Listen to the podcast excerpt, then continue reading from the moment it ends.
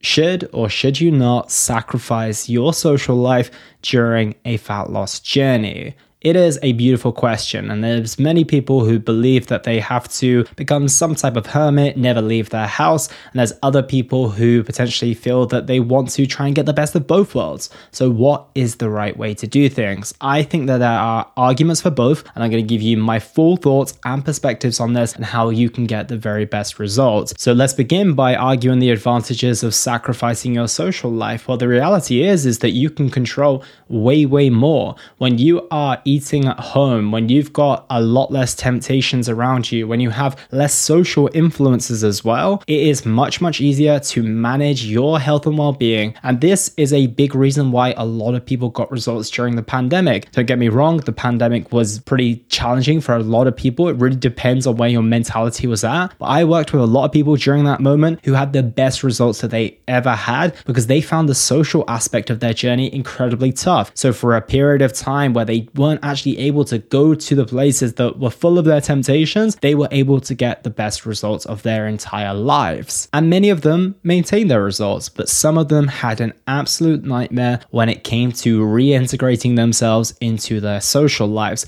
because they never learned the skill of how to navigate those situations. They never learned how to deal with those temptations, how to say no, how to put their boundaries in place, and how to basically live their new lifestyle in that circumstance. They only knew how to stay on track during the time that they spent at home. So for many people, they just simply didn't have the skill and it turned out to not be beneficial by any means. And some people, I'm very, very aware that they went back to square one because of that was the clutch. That was the thing that was holding them back all this time. And once we reintroduced that back into the fold, then it was almost impossible for them to be able to stay on track. So it's interesting how for many people, it was amazing, but for others, it was really, really challenging. And now we've got the aspect of having a very active social life or your just general normal social life. Again, if we have to look at the disadvantages, it's the temptations, it is the people around us, the environment, and all the associations we have with that environment, or even our personality within those social settings. I've spoken about this many times before when someone might be the life of the party when they go out with a certain set of friends and they don't know how to behave in any other type of way when they're maybe not drinking or eating as much. It is a very, very big shock. So, those those are the obvious disadvantages. However, the major advantages are being able to learn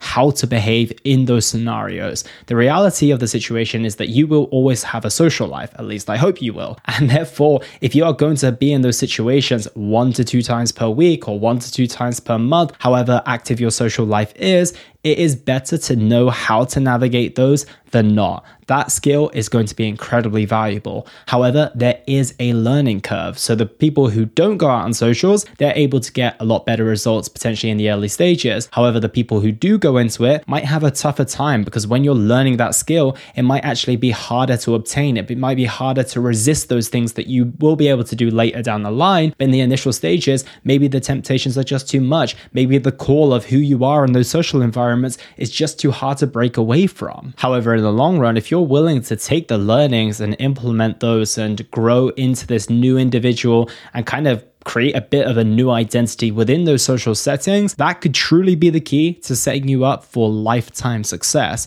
If you've nailed the part of getting yourself to go to the gym or do your exercise and navigating food at home, and now you've got the skill set to be able to navigate social successfully, then you're going to be unstoppable realistically, and you could maintain your results for life off the back of that. But on the other hand, some people never will. They'll find it too difficult. They just won't be able to break away from it. They'll find those temptations too much. They'll find their previous narratives of themselves too strong and just won't be able to break that cycle. So now I've confused you with all the ins and outs, the pros and cons. What is the answer. And you may not like me for saying this because it's usually the answer to every single thing in health and fitness, but it's a blend of both, to be completely honest. I will say some absolute things here. I think it's incredibly important, and I do think it's a must that you learn to handle social situations. You must obtain that skill Everyone needs to have that skill in order to maintain their results on a long term basis. For some people, that's managing going out to the pub with friends. For others, that's managing going on holiday. For others, that's managing the office temptations. Whatever it looks like for you,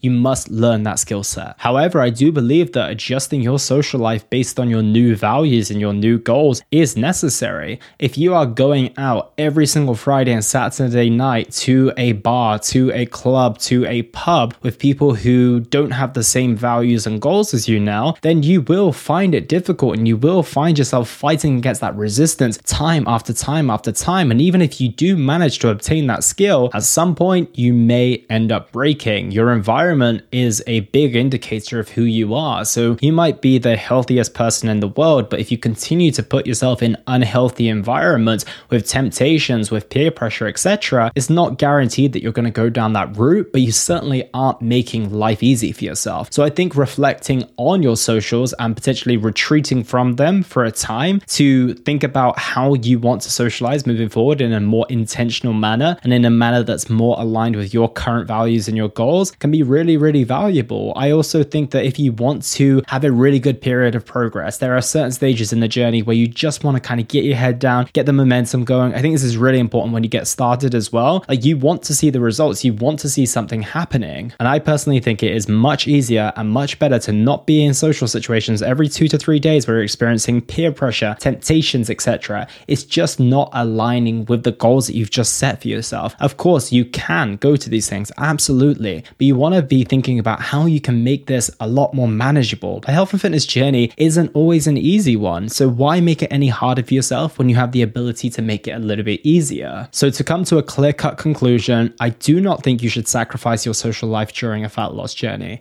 However, I do think you should reassess what type of socials you're going to and the frequency too, and decide whether you really want to anymore. I do think having breaks from time to time can be fantastic, and having periods of time where you know that you can just focus on your health and fitness and you don't have to worry about navigating any temptations or social expectations for a little while can be super, super valuable, especially when you want to break through into new territory on your journey. And finally, I do think you have to learn the skill of navigating social socials. So to abstain from them for six weeks to six months whilst you get your results might be a good idea for some people, but at some point you are going to have to reintegrate yourself. So just determine what type of person and individual you are and if that's going to be something that you're going to be able to do. For some people, it might be manageable. You might rock up into your environment once again, see your body, see your way of being, and find it super, super easy to say no. And other people will get it as well. They'll see your transformation, they'll see the changes in your health and your physique, as a matter of fact, as well, and be completely able to respect that. But for other people, it might just be too much and they might need to learn that skill in the process whilst they're transforming their habits, their bodies, and their lifestyles. So just determine who you are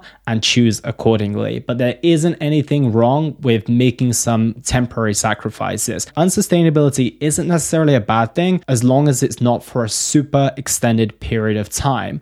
Realistically, anytime you achieved something great in your life, you probably went through a period of something not being sustainable sustainable. Think about it this way anytime you work towards a deadline, whether it was for a promotion or a project at work or an exam that you were working towards, was it sustainable? No, it wasn't, but you were doing the work necessary to get the project over the line, to get ready for that exam, to get ready for that promotion, and it proves out to be super valuable. And then you go back to something a little bit more sustainable. So that's absolutely fine if that's your fat loss journey as well. If you do want to park your social life for a certain period of time where you focus on your health and fitness and it gets you to that next level, absolutely fine. Just be aware of what it looks like thereafter and just proceed with caution. So, team, I hope that helps. And that is everything from me today. Take care, and I'll look forward to speaking with you all very, very soon. And that was the Simply Fit podcast. I hope you gained a huge amount of value from today's episode. I feel inspired to improve your health and well being.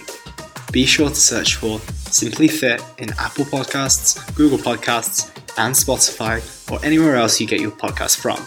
And go ahead and subscribe so you don't miss any future episodes. Also, if you like the episode, please don't forget to give it a 5 star rating.